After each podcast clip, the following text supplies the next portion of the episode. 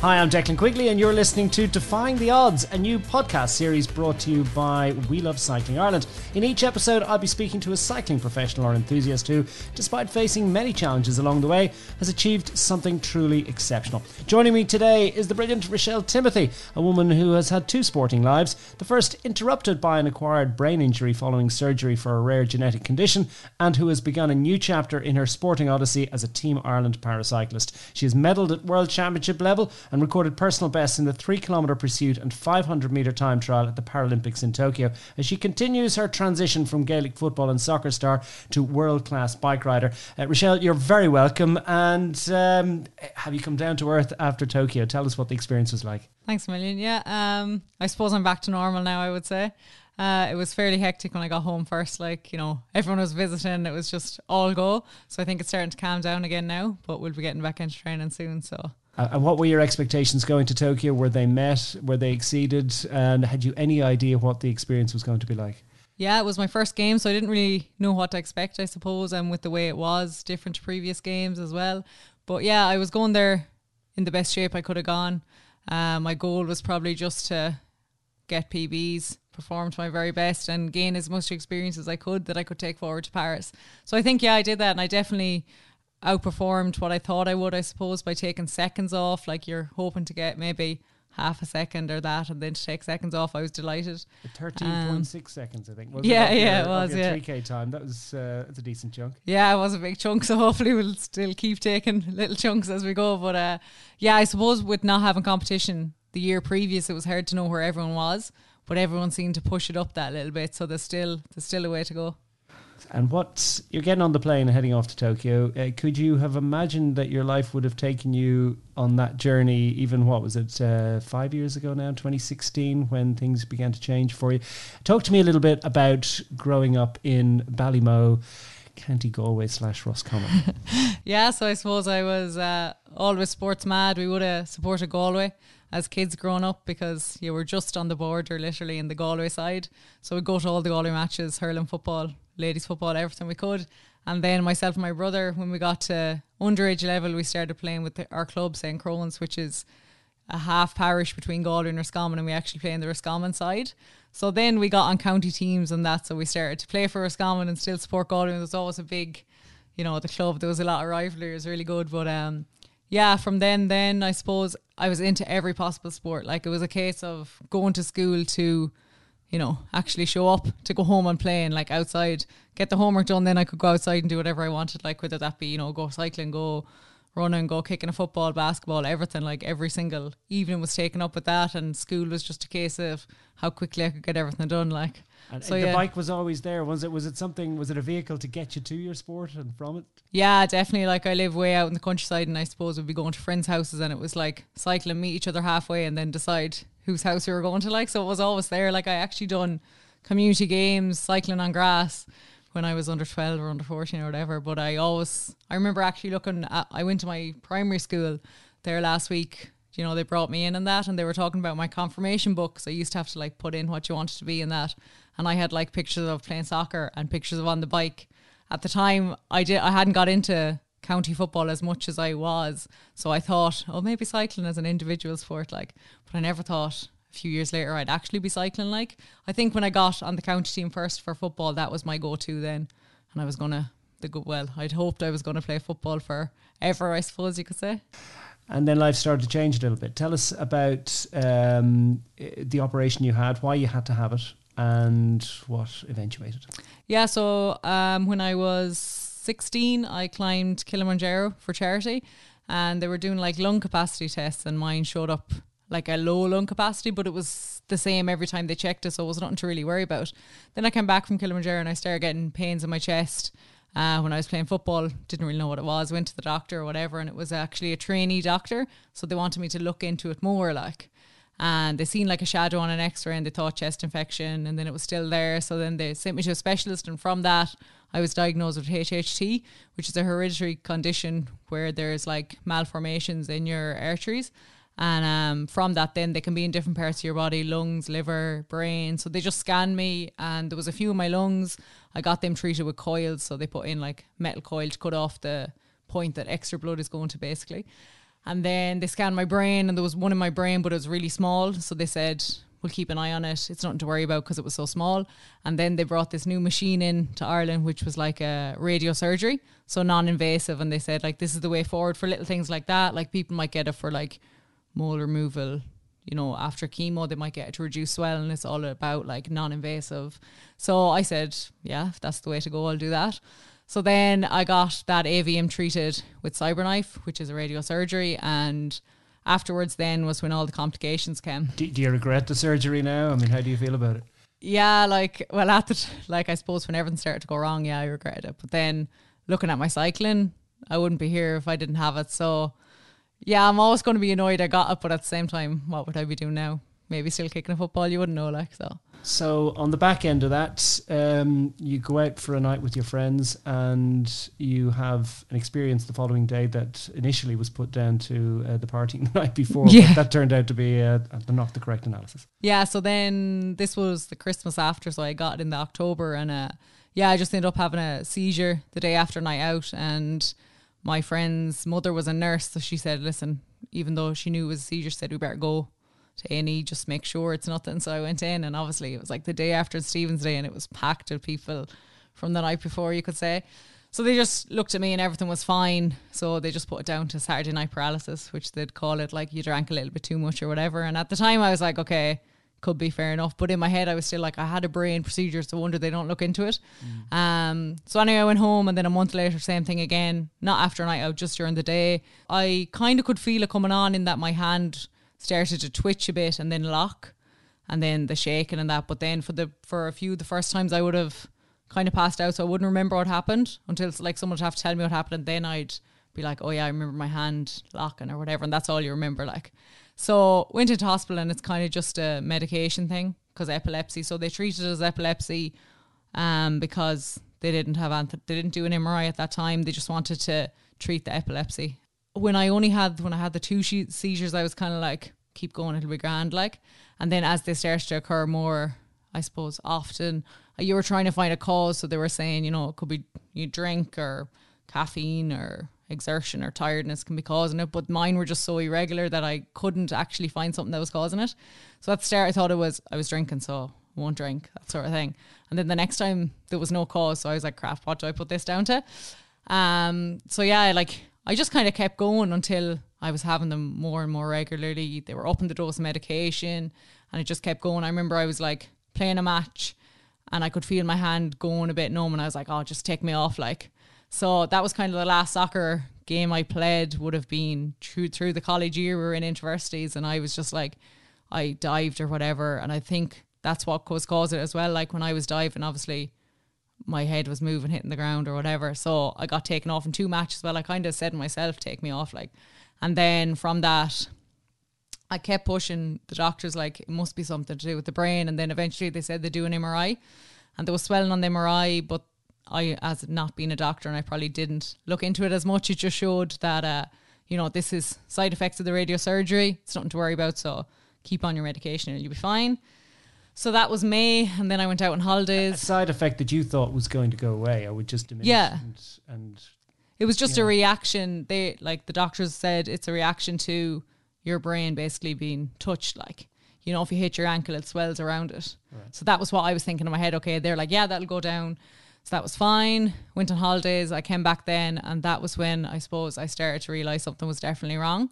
So I was out playing football, county training or whatever, and I remember like running around a cone, going out running around the cone, and like whatever way I was doing it, I was just slow, so slow to get around the cone when I was going towards my right, and I was thinking, oh, there's something wrong here. Like I was getting a bit of a headache on and off for the previous week, so I just said to the manager, listen, I'm going to step out of a bit of a headache. Nothing med of it or that. And then the next day I was in college, I just had this pounding headache. Like when I'd lift my head, move my head, went to the gym, I was doing like trying to do a sit up or whatever, and it was just getting your head off the ground. So went to different like college doctor, MiDoc, all the out of hours ones because it used to come and go. So it wasn't really something during the day. I might be hundred percent. So anyway, eventually got a few of them. They was all treated for migraine, migraine, migraine because that was what it looked like to them. And then I went home at the weekend. I remember like lying in bed and I was like could not lift my head off it. So straight to Westdoc. And then they were like, yeah, I think it's a bit more than migraine, but we can't do a scan over the weekend. So I came to Monday then and I was like, I had something on in college. I was just like, I'll do, I'll go Monday, Tuesday. So anyway, Monday night then during the night I woke up and I had like lost all power on my right side. So I couldn't move and I was kind of panicking. And then like Jenny was with me, so I was trying to say something and my speech was gone. So my face started to droop. So she was like, like crap. This looks like what it looked like was a stroke. So it kind of got me sitting up, brought me to the hospital, and then by the time I got there, it I was grand. I looked fine. So they did all the tests and I explained what happened. She explained what it looked like and then the doctor there was like, We need to get you an MRI straight away like that. We think could be a stroke, but it could be like a bleed, it could be anything like that. They weren't saying to me and I, in my head I was just thinking, Oh, it's it's the swelling that's obviously showing up now. So I went and got the MRI and like I had got loads of MRIs in the past and you come out and you have a good look at the screen when you're done, like see can you see anything? As if I would have any idea what an MRI yeah, looked yeah. like. But anyways. So got this one came out, looked at the screen, they were all blank, like, and your mom was like, We'll get someone to come get you. So, like, they didn't want me walking, they didn't want me doing that. So that's when I knew, oh, crap, there's something Seriously. wrong here. Like, yeah. so yeah, I was in hospital then for about two or three weeks. They were just putting me on steroids, trying to get the swelling down. So basically, they showed me the swelling was about the size of like a grapefruit, and it was like half of my brain coming towards the front as well. So what was happening was I was getting the pressure headaches where literally I was moving and the swelling was like moving between my brain and your skull, like. So then sent me home. They thought that was coming down. I remember getting physio, and I had a county semi final with my club that weekend. The weekend I was supposed to be getting out of hospital, and I was like to the physio. She was like, "You'll get an hour physio every day." I was like, "Oh please, like this is ridiculous or whatever." I thought steroids, swelling gone, back to normal sort of thing. So I was like to her, like, so will I be able to play at the weekend? And she was like, listen, you just have to learn how to walk. I was like, what? Like in my head, I was like, what do you mean learn how to walk? Like, so they put me on the bars to walk, and then I was kind of like really bad drop foot, really slow to get moving, couldn't walk up and down stairs, totally disorientated on what I was trying to do. Like at the time, I didn't realize how severe it was. Like I thought this will be gone by tomorrow. So every day I woke up, I thought it'll be gone by tomorrow. Like, and then I suppose that was when it started to hit that no, it won't be gone. I remember going to then like a home or a different physio who would say when I got home and I walked in and I expected like they were just wanting me back walking properly. So I presumed walk run properly sort of a thing. I went in, sat down, did the tests and then said like when was it that you had the stroke? And I was like, What? I didn't have a stroke like and then she was kinda like, Oh, didn't know what to say like and I was like, What are you on about a stroke? Like so she's like, We need to go week by week. So this week you're gonna walk with a splint. This next week you're gonna walk without a splint. And this was just like, what? This doesn't make any sense. Like, so they're giving me exercise to do, and sure, I was doing double the amount. But at that time, I still had the muscle memory to do stuff. So it was actually like six months later that then I realized how bad I really was. Right. Because I had lost muscle, I had lost more power, and I was back to, we'll say, having nothing on the right side at all. And by losing muscle, you lose the ability to build muscle, so it's kind of a knock. Yeah, exactly. Yeah. yeah. So I was like still trying to do my gym stuff, but you get a bit of the way and then you just wouldn't have the power to keep going in that side. Like, so I was lucky enough in the fact I was left handed. So I don't think, like, the question used to always be, How's your hand? And I used to be like, Oh, it's great. It's actually not too bad. Like, but I wouldn't be able to lift a cup of tea. Like, whereas if that was the hand I would use, I would probably have been saying it's so bad. But because I was left handed, I didn't notice as much, you could say. would an earlier MRI have made a difference? Yeah, it's hard. Like I suppose if the swelling was seen earlier, they would have treated it earlier. But I, that leads me to my next, I suppose, complication. You could say the st- I was on the steroids, and they don't want to keep giving you an MRI scan because the radiation.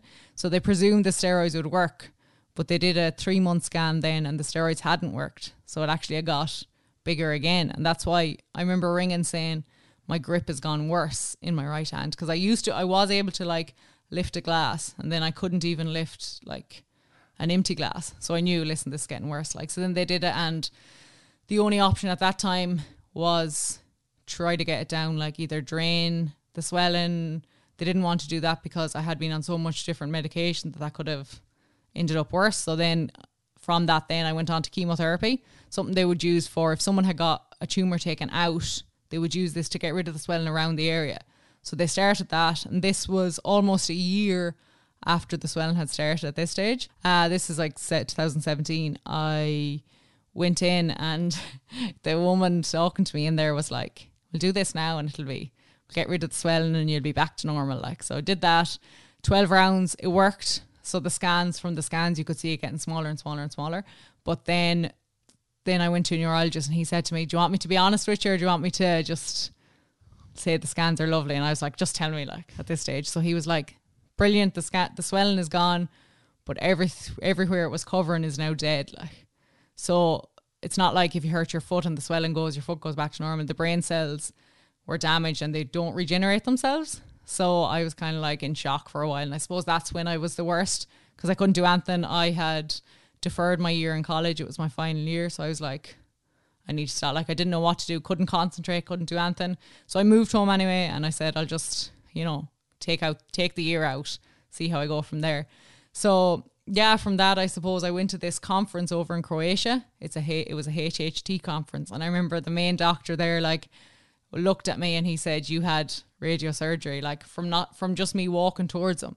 And I said, "Yeah," and he said, "Now you need to be here tomorrow and listen." So then they did different scientific things on it, and they were like, "This why it shouldn't be done."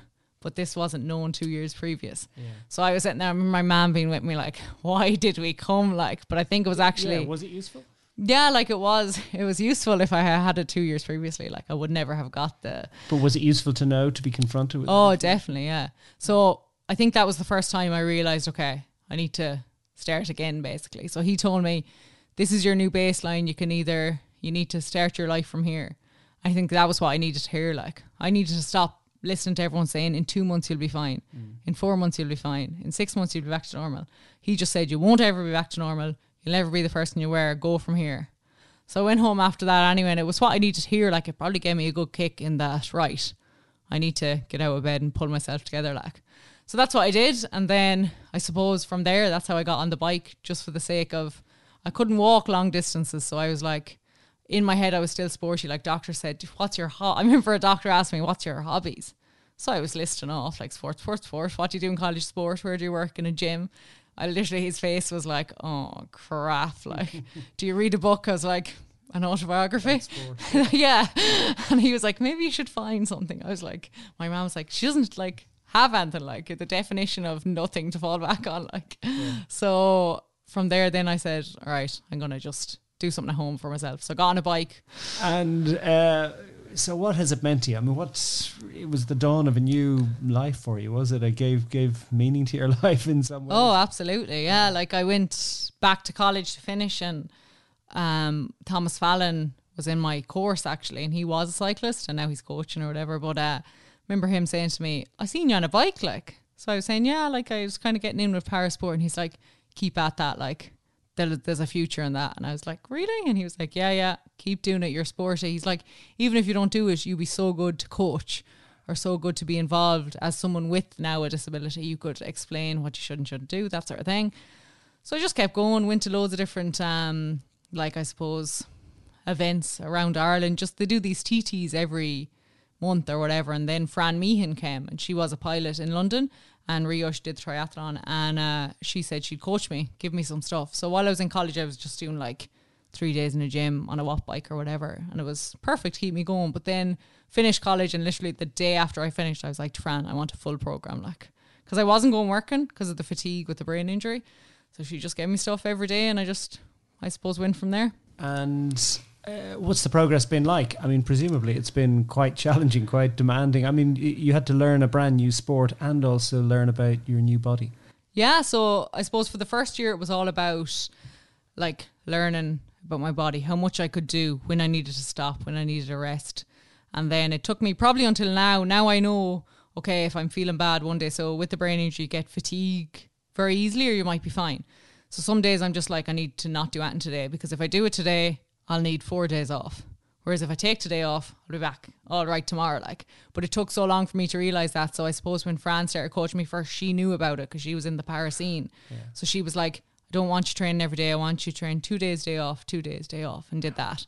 And then it kind of just progressed rapidly. Like I went to a track competition in Manchester, and then Neil, who was the high performance coach, was like there, and I was like, "Oh my god." Like imagine if I got on there or whatever. And he like comes over and he's just like, what's your name? I was like, oh my God. he was like, my mom always says here, he kind of reminds you of an army person. Like, yeah. and um, Neil yeah, yeah, yeah. So I was like, oh God, he's here like or whatever. And I did pretty like pretty slow, but he was just like, uh, I'll be in contact. I was like, oh God, okay. So then this was 2019, start of 2019. He rings and he just says, we want you to come to a camp in Mallorca. And I was like, oh my God, like what? I was like, yes, straight away, like without even asking or whatever. And he's like, you'll need, like, bring your bike, just your road bike, and we'll sort everything else for you. So that was the start of the elite squad, I suppose. And I remember I had a golf at the time, so I had to get an adapted car. So I think my parents got me the car straight away because I left. I lived in the middle of nowhere. I had lost all touch with friends, all touch with everything from being at home all the time. So that was giving me that little bit of freedom. So I put all the money I had into getting this adapted care. And then within a day of getting a call from Neil, I was like, car on Dundee, I need to get a better bike. Yeah. So I'd sold the sold the car, got a bike and a van for the same price. And my mom was just like, "This is the start of it." Now she says she remembers like at the moment, I believe. Yeah, I did. Yeah, sold now, moving up. but yeah, so it was. Um, I just I kind of commit fully to stuff like. So this was a sport someone was giving me a chance at. Right. I was like, I can make money the rest of my life. Let's just put all in now. Individual sport, but then as part of a squad. I mean, how does it compare to your team sport uh, competition before that? Yeah, it is completely different. You're training on your own all the time, and I think that is something I still need to work on. I'm, I would say I'm motivated, but then I'm easily saying, "Oh, I'll do it yeah. later," because I'm used to being like, "Right, we're training at seven. And I'd always be there at seven, like, because there's a group. Do you know? So when I'm on camp, Neil always says, "You get the I get the best out of myself when I'm on camp, and I'm surrounded by everyone's up at this time, everyone goes at this time, all that." So it's just something I suppose COVID kind of knocked me back in that I had to be on my own, but it also taught me a lot more of what you can do when you're on your own. So yeah, I'd say I always say I'm part of the Cycling Ireland team, not I'm a cyclist, individual cyclist. So I like like being surrounded by obviously Katie, George, and Eve. Like they're the best in the world, and you're training with them. You're you know you're sharing rooms with them. Everything they're doing, you're doing because they're the best. So this is what you need to do. It's inspiring. Yeah, like it's absolutely brilliant. Like and then obviously Ronan, like Ronan Grimes, can go out and beat able-bodied A1 riders every day of the week and he's a para athlete. So that obviously and from Galway. Yeah, exactly. Yeah. yeah. yeah, from Galway. Like, come on. so then he like that just shows the how high the standard of para sport is. Yeah. I think the coverage of the Paralympics was brilliant because people actually seen that. I know some people like will say for me if I was looking for bike sponsorship or something, there is a cut off between are you an elite cyclist or are you a Paralympic cyclist? so I think yeah. yeah, so I think there is a it's now becoming more obvious like the time Sarah Storey is doing on the track, able bodied girls are doing on the track. So and do you think there are still perception issues there for the public? Is it something that needs to be worked on? Yeah, I think definitely like prior to these games, there would have been. I think the coverage and the publicity around it now made it like really showed how high the standard is. Um, as well, I can see now I'd be able to go and race able bodied races, maybe B races, A3, A4 lads races. And the fact that you don't obviously look like a para athlete, I mm. suppose, is that uh, has that had its does that lead to complications as well in people's perception of you? Yeah, I think it leads to complications in sponsorship.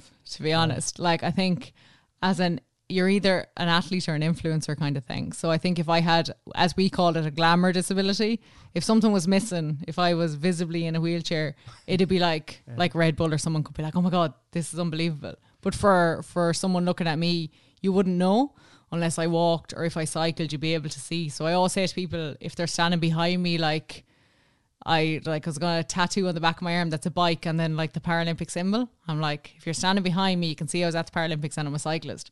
Then if you look at my legs, one is a lot smaller than the other. Yeah. But like to look at me directly, you wouldn't know that. Like, so it is. But it's when you're in the para environment as well. You see a lot of other people who mightn't be visibly.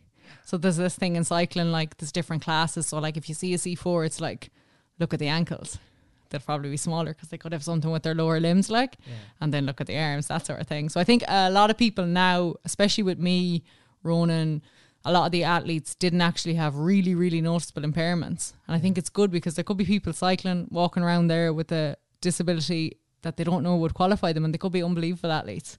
What's it done for you personally, spiritually? I mean, has this been a, a, a a, a, sort of a window on, into a new life that you'd never imagined before? I mean, what's it done for you? Oh, absolutely. Like it gave me a new purpose of life, I suppose. Uh, mentally, like I probably wasn't in a good place in that I didn't know what I was going to do. Like realistically couldn't work full time, or if I did, I'd be working full time and go home and go to bed. Like, so then it gave me a chance to train full time with not the same amount of hours, but use the rest recovery. Like, obviously, I'm funded by Sport Ireland, which is absolutely brilliant, but at the same time, I do a bit of work in the off season and that because it's not something you'd live off. And I'm lucky enough, young enough. I don't have a family to support. I don't have anything like that. But I have to look to the future as well. In that, you realistically would need to work as well. And for someone, uh, some of the para athletes who have impairments like me with a brain injury, it's just not practical. So you know, I won't be working and cycling. I'll be cycling until I can't cycle anymore, and then I'll work. And so we won't think about the, the. I mean, it is a job, isn't it? I mean, you you treat it as a job. You're a full time bike rider. Yeah, exactly. Like you get up in the morning and whatever's on your TrainingPeaks, that's your work for the day. So, and then like obviously you need to recover, you need to eat right, you need to go to the gym. Everything revolves around it. And I think I was used to that from football in that I couldn't go on holidays. I couldn't be here, there, and everywhere because I train on Monday, Tuesday, Wednesday, Thursday. So I need to be home for training. So I'm trying to treat it's different in the cycling because I can not do the training in the morning and say I'll do it in the evening. Right. But I want, I said after the games, I would get into routine of doing it, like getting the training done because that's my number one. And it is like, so everything I do outside of cycling is number two. So cycling is my job. The same way that if someone was going to nine to five work, they don't do something in, at nine o'clock when they know they need to be in work, sort of a thing. So yeah, it's taken a bit of time to adjust to that, but you, you had your difficulties, didn't you, in the time trial in the in uh, yeah. in Tokyo with you know you sort of went to sort of favor the right side, and you kind of imagined that you had more strength there than you have. Yeah, like I I suppose I when I got on the TT bike first or the track first, like I could only use one ski. Like I couldn't even get my right hand. Like wherever I put it on the start was where it stays. So eventually, then I've progressed, and Neil has made the bars narrow and narrow and narrow. But it's not as easy as an able-bodied person making them narrower. I don't have that grip. I don't have that reaction. So a lot of the girls in my category are the same. So you'd know, like I'd know, oh, the American girl can't go well to the left, or I can't go well to the right, sort of a thing. So you are aware of that. But then the TT course, like there might be more right turns than there is left turns. You don't know, and it depends when you get there. So yeah, definitely, it was a very technical course there was a lot of downhills into bends. And I remember the day before the TT, myself and the mechanic went out for a spin, like, and I wouldn't be someone who'd take it easy. Like, I was like, listen, I need to either go all in. So he's like, commit to the downhill. And I was like, grand, fully committing to the downhill. Then he's like, whoa, too committed. And he knew I was going to go like wobbly. So literally, I just about got the bike upright and like went into the barriers, but it was all cushioned off. Like, and ended up standing. He was like, I have no idea how you didn't crash there. Like, I was like, oh, well, that was too committed. But yeah, I just see what happens is if you're going really fast and if something does happen, my body automatically goes to react the way it used to before the brain injury. So it goes to move the right hand quickly, but the right hand doesn't move quickly. So it doesn't have that processing time that when I'm walking has enough time to process right, step forward. So basically the way I see it is the pathway that goes directly to tell my right side what to do has it makes is now a longer route around. So if I panic or do something quickly, it'll try to do what it's not able to do, and that's what leads to that split second of a mishap. Like so, on in the road race, it's not actually too bad because everything's on the left side of the bike. But on the TT, just the bars are a little bit more complicated. So like, all the gears on the left. Yeah, all the gears and the braking is all on the left. So if something like if my right hand was gone weak, I'd still be totally able to control the bike. But on the TT, if you try to lean to one side, especially with the wheels and all that crack, you're going down like so. It definitely is something you can adapt things, and then that's where I see the equipment. Like there's a the Australian girl would have a weak left side, I think, so she has different hooks and clips on the bike to stop her hand slipping off and that sort of thing. So that's where you learn about the equipment as well. So how are Team Ireland fixed in terms of um, preparation and planning and indeed funding for for Paris? Yeah, I think um, I suppose the velodrome is a big problem that we have to go abroad to train, that it costs a lot of money. It's in the development um, plan. Yes, I heard that. We'll yeah. see. I said, will I be retired enough by the time it's done? But yeah. we shall see. Um, yeah, I think there's still definitely room for more funding. It's it's. I mean, I think I'm right in saying that it's tougher for the para athletes than even for the other HP uh, mm. Irish cyclists. Uh, I mean, they have Majorca. It's not perfect. It's not as ideal as people think it is. But uh, for you guys, it's tough to actually get the trips that you need. Yeah, I suppose a lot um, of the older, like para, would be an older scene. So there are ones with kids, ones with families, you know, and they can't be gone all the time just to train on a track. And then like equipment rise, a tandem is a lot more expensive than a normal bike. For me, I can't just go in and buy a bike. I need to get, you know, I need to have Di2. Everything needs to be to the left of the bike. So it's costing way, way more than a normal bike. And there's funding. We're getting our funding. Um, so funding from Sport Ireland really is to fund you to be a full time athlete. So you should be using that to live off. But for me and for the amount of equipment I need, I my funding goes to bike equipment, and I think that's something as you spend longer in the sport, you obviously have your equipment got. But for me, for these years, I'm just putting the money in to get the equipment I can, and then of course comes to two years later, and you need different equipment again. Yeah. So it is. It's the way I look at it is I work to I do a bit of extra work with sports Roscommon Sports Partnership to give me living money, and then my funding is going on the bike because I'm willing to put that in, do you know. But yeah, it's definitely it's hard. There's we're hoping for more funding in regards to maybe like we've got we got track bikes from Cycling Ireland for Tokyo, which was a massive help. Like I was on a Severn, I think it was, prior to that, and so was Ronan Grimes, who won a medal at the World Championships. Like, and it was funny because guys were looking at his bike, thinking, "Oh, what's this brand? Like, well, this must be fast." But no, it was just whatever was available. Like, yeah yeah. yeah, yeah. So it's good we have Airguns now. So it is, you know, it was it was good that we were given them, that we were allowed to use them. But the fact is, if they sit in a store and we don't get on the track, they're not really any use either. So yeah, you've got to get those. And and so, what is the plan then? I mean, what do you anticipate in the next year? And it's just a three year cycle, of course. To yeah, so the qualification actually starts straight away in January, whereas normally there'd be a year there would be racing, but there wouldn't be any qualification or nations points. So they're starting straight away in January. There's no venue for the track world championships next year, but they're hoping Europe. That would be March. So that would be the first major competition. So I suppose you're straight into your winter training. We will hopefully have a track camp December or January. That would be Mallorca, um, which you normally would have around that time of year. And then like COVID restrictions seem to be lifting a lot, so there will be a lot more racing. So for me, I'm willing to use my funding to just travel to as many international races as I can. I don't have kids, don't have family at home, so it's an opportunity for me, and it's also an opportunity for Ireland to get the qualification points now in the first two years. Because what happened was there wasn't enough points got prior to Tokyo, and then there was a big panic, and you couldn't gain the points you had lost by not traveling to earlier events. So I think that's something in general Cycling Ireland want us to do and yeah exactly yeah. it, it, it, then you were looking for two peaks in the year as well. It's, it, that's tougher i presume yeah so i suppose after the games we were kind of focusing on are you going to focus on track? Or are you going to focus on road? Or are you going to do both that like which is actually more beneficial? So for me i think i'd be stronger on the track but i will still race the road. Um so i'm not going to specialize in one or another of an event for now like but as you said, like there's two world championships, they carry the most points and they'd be like March and September. So really you're trying to get your track legs for March, which means technically being big and strong. And then you need to be as light as possible for a hilly road race in September. So it is a crazy year, but that's the way we treat it as nearly two separate years. Right. What does the bike do for you on a regular basis? Presumably getting out the road is, is good for the head. Oh, absolutely. Like it's like cycling is just such a good sport in that like you get somewhere, I think.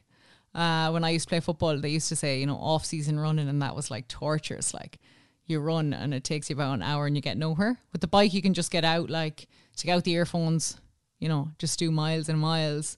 And I know in Ireland it's not that warm. Like I'd say, layer up and get out as opposed to sit on Zwift. Yeah. I'm not really an indoor training person, um, so I like to get out as much as I can, obviously, realistically, in that.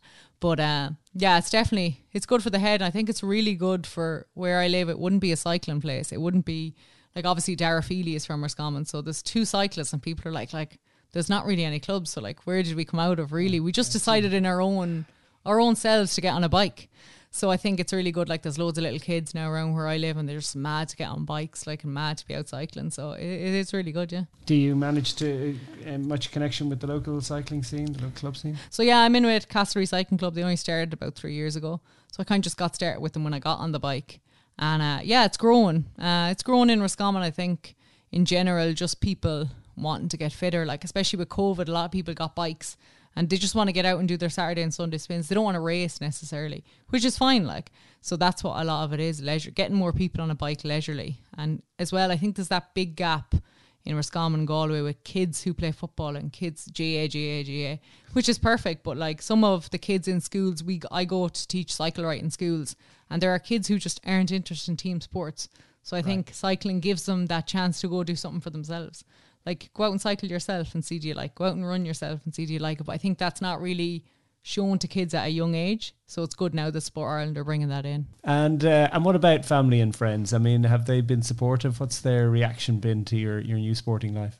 Oh, crazy. Like, my parents obviously knew I was always going to be sporty. Like, I don't think they've had a weekend themselves since, like, my youngest brother is now 22 and they don't know what to do with themselves, like, not having to drive us, one of us to soccer, one of us to basketball, one of us to anything else. Like, so I think my dad is still just doesn't get the whole cycling thing. Like he watched me on the track and he was just like in the scratch race. He didn't know. He's like, who's in front, who's behind, what is going on? Like, but I think he's getting more the hang of it now. Like, and my mom, yeah, I think she just likes me being involved in sport. So she'd come to a lot of the TTs. And she'd always say before I'd be always like, right, I need to give everything out and be absolutely dying when I come over the finish line. She's like, don't overdo it. I'm like, I'm here to overdo it. That's why I'm here. Like, but yeah, they've definitely been so supportive. My friends, just yeah, just give me abuse for wearing lycra and weird looking helmets, like. But What yeah, you, you look at cycling now. I mean, you presumably with different eyes than you did a few years ago. Yeah. oh yeah, absolutely. Like you're even anyone cycling on the road, you're like having a good look at them, like who are they now? What are they doing? But yeah, oh definitely. Like I always like cycling. I think like. Obviously, Lance Armstrong. I would have watched. You know, you'd watch the Tour de France. It'd be on TG Car during summer, so you'd like Wimbledon, Tour de France, and I'd just watch. If it was raining out, I'd be watching it, like you know. But that's just a sheer interest in sport. I didn't realize the whole bike thing. I think a lot of my friends laugh now when they see like the price of bikes that they wouldn't normally have an interest in. They're like, "Oh my god, it's madness!" Like, so yeah, it's good. It's it's it's just good for the community in general as well to have something different. They tell me there were a few flags up uh, in around Ballymoe, which is definitely 100% in County Galway. Um, Yeah, it was crazy. Like I came back from a camp in Majorca in June, I think it was, and I like just driving into Ballymoe. It's only a tiny village, like, and there was just like flags everywhere, like with my face on them. I was like, oh my god, like I have to look at myself all the time now.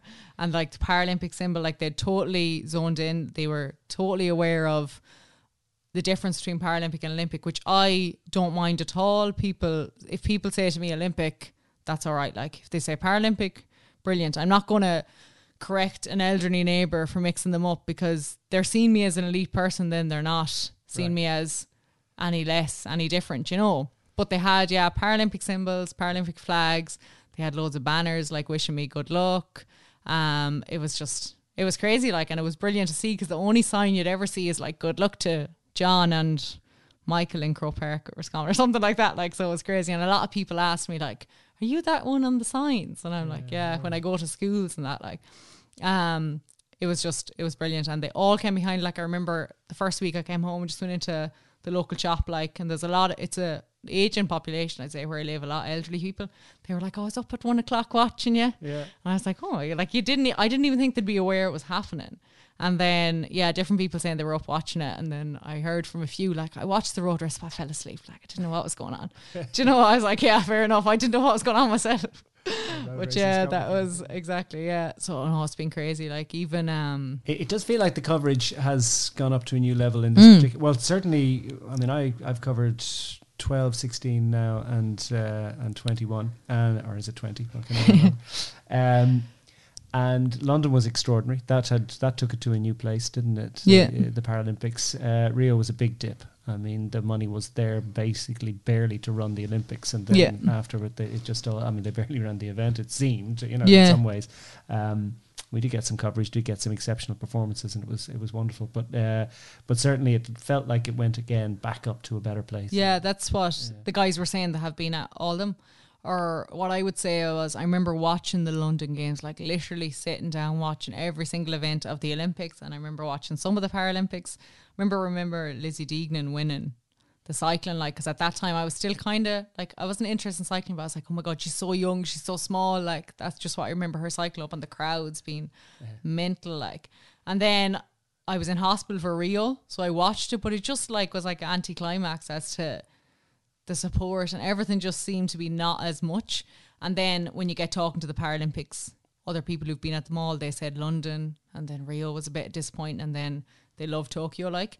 But I think the coverage from Tokyo was brilliant in as well in the fact that parents and family couldn't travel, that they were able to see it at home. I remember Eve was saying some of her family were at home for Rio and they literally just seen them one minute coverage. That was it. Oh, That's it was all they could have. To even yeah. get the coverage for Yeah. us to make even half decent reports. It Yeah. was um, it was a shame, really. It was a, a missed opportunity from their point of view. But things, yeah, as you say, certainly improved in, in Tokyo. And fingers crossed, it'll be to a new level again. Exactly, in- in- yeah, yeah. And it, it hopefully again, fingers crossed, won't be a, a COVID games in Paris. And what was the the whole sort of COVID environment in in Tokyo like? Yeah, it was. They were very strict on what you can't do, I suppose, not what you can do.